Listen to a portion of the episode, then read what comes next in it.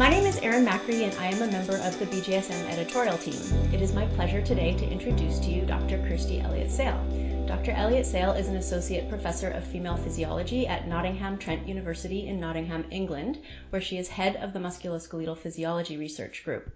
For over 20 years, she has been focused on elite women athletes and maternal populations, primarily in the areas of endocrinology and musculoskeletal and exercise physiology. Welcome and thank you for joining us today, Dr. Elliott Sale. Hi, Erin. Thank you so much for having me on. It's my absolute pleasure to join you today. Lovely. So, today we're talking about something that I think remains a little bit of a taboo topic um, in the world of sports and you know perhaps even in the world in general so today we're talking about menstruation i guess maybe just to set the stage I, I would like to ask you first off what is it about this topic that is becoming a hot topic now in sports like why now I think the time is is right now. Um, I think it's been building momentum for, for quite a while. So, um, for example, one of the main driving forces is that at the next Olympic Games in Tokyo, they will be the first games where there's parity for uh, Olympic medals. So there are, will be as many medals available for um, sportswomen as for sportsmen. Um, so of course that's a, a huge milestone in, in terms of elite sport. I guess more generally, um, there's been increased participation um, of women in sport across the board. Um, so with milestones such as uh, Title IX in, in the USA, um, increased participation. Recently in the UK, um, you know, huge social media campaigns um, like This Girl Can it's really, you know, driving this um, increased participation from, you know, adolescents uh, right the way through to sort of, you know, older, more mature women taking part in sport. So it's great. Um, as I say, it's been building for a while. Um, it would have been nice to have started a little earlier, a little sooner, um, but we're, we're here now and we're working towards it. And the really nice, I guess, outcome of this is that we're starting to talk about menstruation more freely. Um, we're starting to ask uh, sportswomen about their lived experience, how menstruation affects their participation, their training, their performance. Um, and so that's, you know, really bringing this topic out into sort of, you know, a into into the sporting world, but B, as you say, more importantly, into society and and shining a, a much needed light on it. Lovely, thank you. So perhaps before we actually start talking about your research, I mean, I know as female-bodied humans, but probably also for the men who are listening, um, you know, we know a lot about the experience of menstruation. Well, maybe not the men, but the women, and we know a lot about the the experience of menstruation, but we may not actually know, you know, the what's actually happening in menstruation. So maybe you can just give us a quick breakdown about what is the menstrual cycle, what is some of the terminology that we use when we're talking about this. Sure, of course. Um, so this is usually quite a, a visual, um, a visual thing. So I'm going to try and use my words well to, to describe this.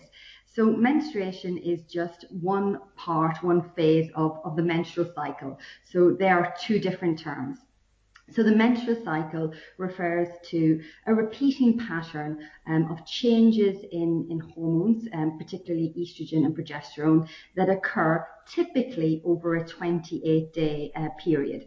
So we say 28 days, that's just a, a, sort of standardized, idealized number. It's super important that we realize that the menstrual cycle length is different between women and sometimes it can be different in the same woman. So it's just to, to point out it's not always 28 days. It can actually be anywhere between 21 and 35 days, and, and that's considered normal. So in terms of some of those changes that occur in estrogen and progesterone across the menstrual cycle, so I'll, I'll start with estrogen first. Um, at the start of the menstrual cycle, so that's the first day, day one, that's the first day of menstruation, the first day of, of bleeding that's when estrogen levels are, are low. So they stay low for several days, so five, six days at the start of the cycle, but then they start to increase rapidly. And so there's a peak in estrogen concentration just before the, the middle of the cycle. Then it drops off sharply. And then again, sort of towards the, the sort of latter third of the cycle, there's a secondary peak in estrogen before it tails off again to, to restart that cycle. And then with progesterone, again, on the first day of the menstrual cycle, when there's um, menstruation, when, when, when the sportswoman is having her, her period, um, progesterone levels are low. They stay low for the first half of the cycle. And then in the second half of the cycle, that's when they, they peak in that um, sort of latter third of the cycle. So what you can hear is, is that both of those hormones change across that sort of time scale. They change independently of each other. So sometimes one is high and the other one is low. So there are, you know, as I say, a repeating pattern that occurs over time, but those concentrations and those changes are highly variable both between women and within a woman. Great. And it might be helpful. We can include an image uh, in the podcast notes so that people can actually get a visual on what you're trying to say as well. That's great. Thank you. so we know that the use of hormonal contraceptives, I think mostly oral contraceptives, is quite common among women of reproductive age. But what do we know specifically about women athletes in particular? And does that differ between recreational athletes or elite athletes? Great question. So um, I was part of a study a few years ago with my then PhD student, Dan Martin. And we did, um, I guess, an audit of elite sportswomen who were living in the UK at that time. And um, we asked them about hormonal contraceptive use and non-use. Um, so I guess just to quickly mention that oral contraceptives are just one type of hormonal contraception. And um, so we were interested in really understanding the, the landscape of, of all types of hormonal contraception. And so um, Data from this questionnaire study um, showed us that in the UK, um, so this was about two, three years ago, um, almost half of all elite athletes were using some type of hormonal contraception. And from the hormonal contraceptive users, you're right, combined oral contraceptives um, were the most common type. Um, then, of course, there are 50% who are non-users.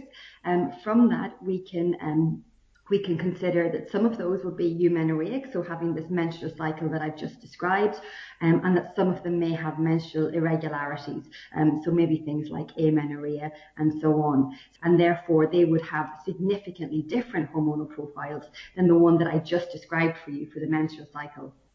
And one of the things that w- that you did in that paper, the Martin study, was ask women what their reason for taking oral contraceptives or hormonal contraceptives were and it wasn't only about because it wasn't only about contraception. And what what were some of the key key findings with that paper? You, you might expect that hormonal contraceptives are used for the sole purpose of, of contraception, but actually in sports women, there are other sort of, you know, other motivations for, for, for using them and for taking them. So some of them were around, um, you know, convenience. Uh, so for example, it may well be that a sportswoman is trying to avoid um, her period during something like the Olympic Games.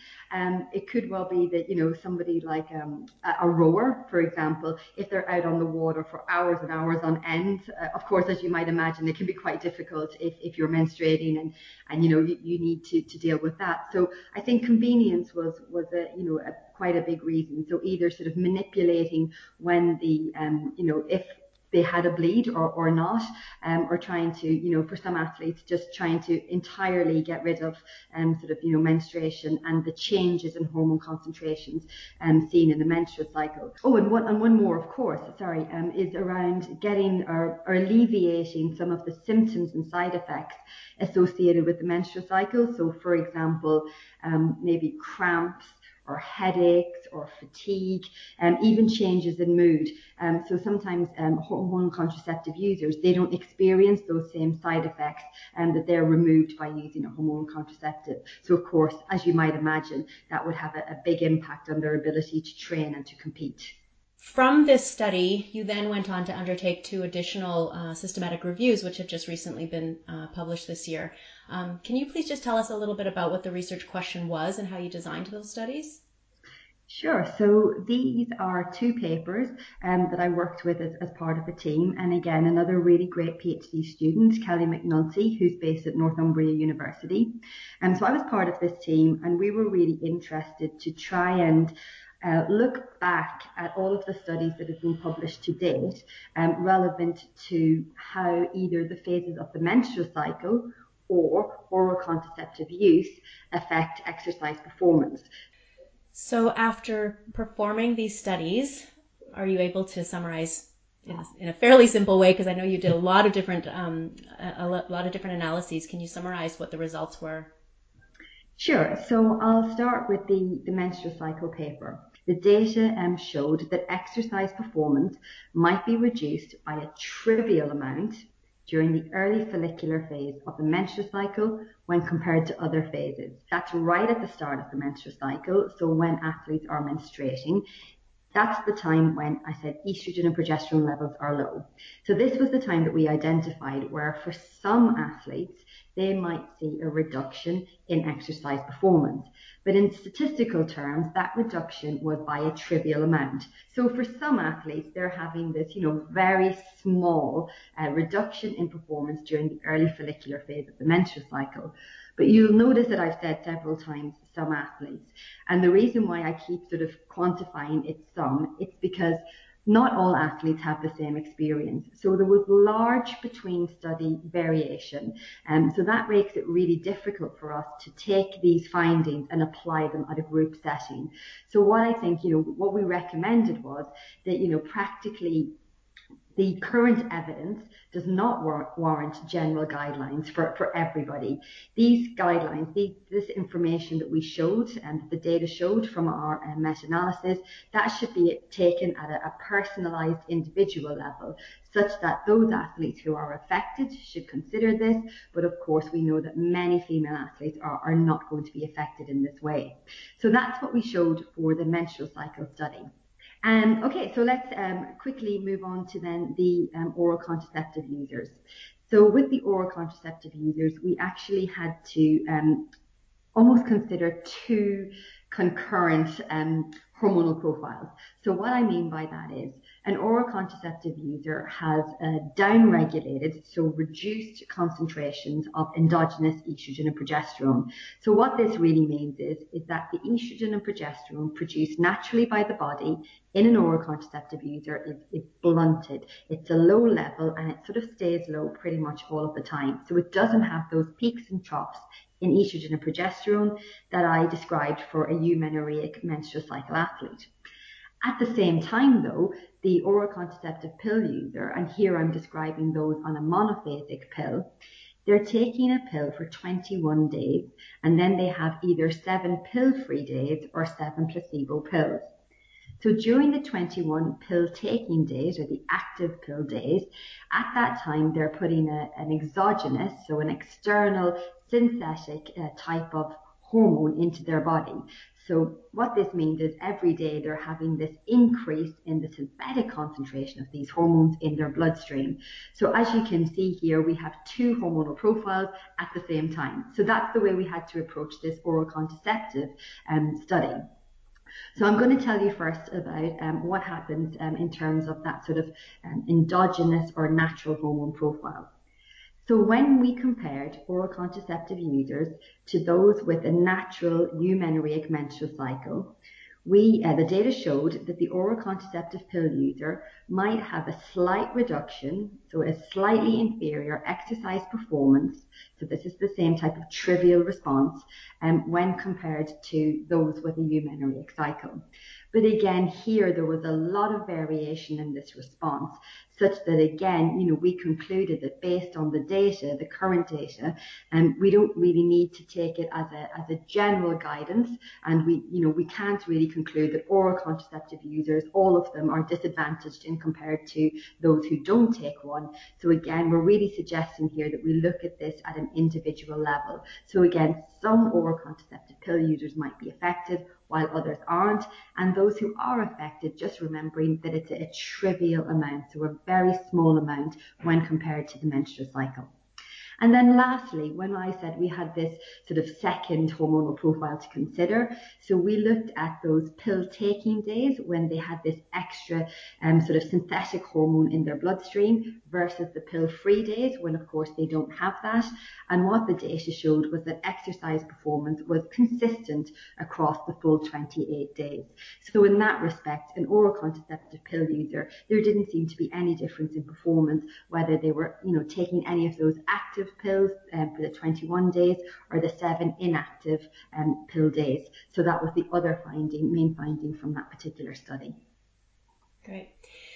So usually in research, you know, you were talking about small, medium, and large effect sizes, and and you know, as we've been sort of moving away from relying on p-values and really talking about, but is it clinically meaningful? And we're usually looking at moderate or large effect sizes. But I'm curious what you think if if we're talking about elite women, is a trivial effect size meaningful? That's a great question. So the first thing that I need to sort of clarify is with the um, two studies that I've just described, um, the, the studies included there weren't specifically on elite athletes. Um, so actually there's very little data available on this topic in elite sports women. Um, so the first thing is that these studies, you know, will have a real mixture of, you know, sort of um, physical activity levels. Um, I guess then in, in direct response to your question, yes, at the elite level, we, we often talk about marginal gains. So even a very, very small effect size uh, has the potential to, you know, put you on the podium or, or take you off the podium. So I think, you know, given the sort of highly variable nature of the of the data so far, I think the best way to move forward is rather than, I guess, overestimate, um, you know, or overinterpret that existing information, which we know isn't of the highest quality. So that was another thing that um, these two studies showed is that, you know, the previous data, we have a lot of low to moderate quality information. So I think rather than you know overinterpret the, the data to date, um, given that it's it's of low to moderate quality, I think two things need to happen. One, we need to conduct um, more high quality studies um, so that we can give an evidence base to, to elite female athletes. And two, I think given the highly variable nature, so that some sports women will be affected and some won't, I think we really need to turn our attention to the lived experience um, of sports women. So it goes really back full circle, Erin, to how we started. It's, you know, making sure that we're talking about these issues with our sports women, you know, that we're tracking um, the response of sports women to either the menstrual cycle phase or oral contraceptive use. And that way we can make really good personalized um, you know, advice and, and guidelines to, to elite sports women such that we get these marginal gains. I'm really curious, you know, as a listener, as a as a coach or an athlete themselves, or even someone from the medical team, what I would like to know, of course, is what the implications of these findings are as far as far as my training strategies go. So, if I know that on a specific at this, a specific time of the cycle I'm not going to perform as well, does that mean I should just rest on those days? Does it mean I should train harder? Like, what what what could we potentially imply from these results? If we start to track our, our menstrual cycles and we start to overlay information um, on top of that, so when we perform well or we feel great or the days that we don't feel so good, um, I think, you know, for a, a recreational and um, active um, woman, then yes, I, I, think there's definitely the scope to say, well, today I might have a rest day and, you know, I'll, I'll train, you know, tomorrow and, and do X, Y, and Z. It becomes much harder, of course, at the elite level because, of course, in their high performance system, there isn't necessarily the, the, the leeway to just take off a, an unexpected day or, or to, to change the whole sort of training schedule like that. So I think what we need to do is, is to be kinder to, to ourselves. So it may not be in, in, at the elite level that they can take a rest day, but we could maybe look to adapt that particular training session such that, you know, if there was, for example, um, you know, particular sort of uh, stomach cramps that we could try and, you know, undertake activities which would be slightly kinder to ourselves. And um, so I think that, you know, we, we can't um, schedule the Olympics in line with menstrual cycle phases for each individual athlete. And um, we can't necessarily change the high performance system, particularly for team sports, right? Where you might have a, a team of women with all different symptoms, all on different days of the menstrual cycle.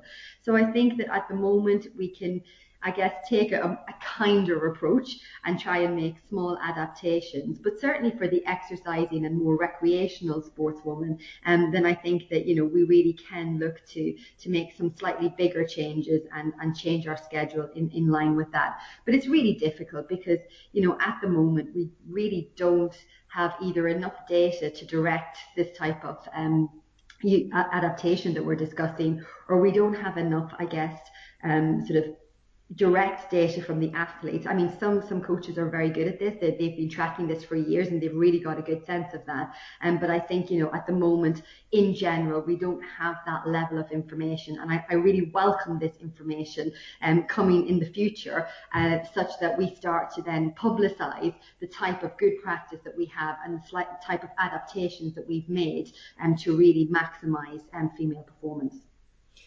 As far as that goes, are you by any chance aware of specific apps for doing this, or is this like how, how do people go about tracking? So at the moment, um, in terms of tracking, um, you can do that without an app. It's super simple.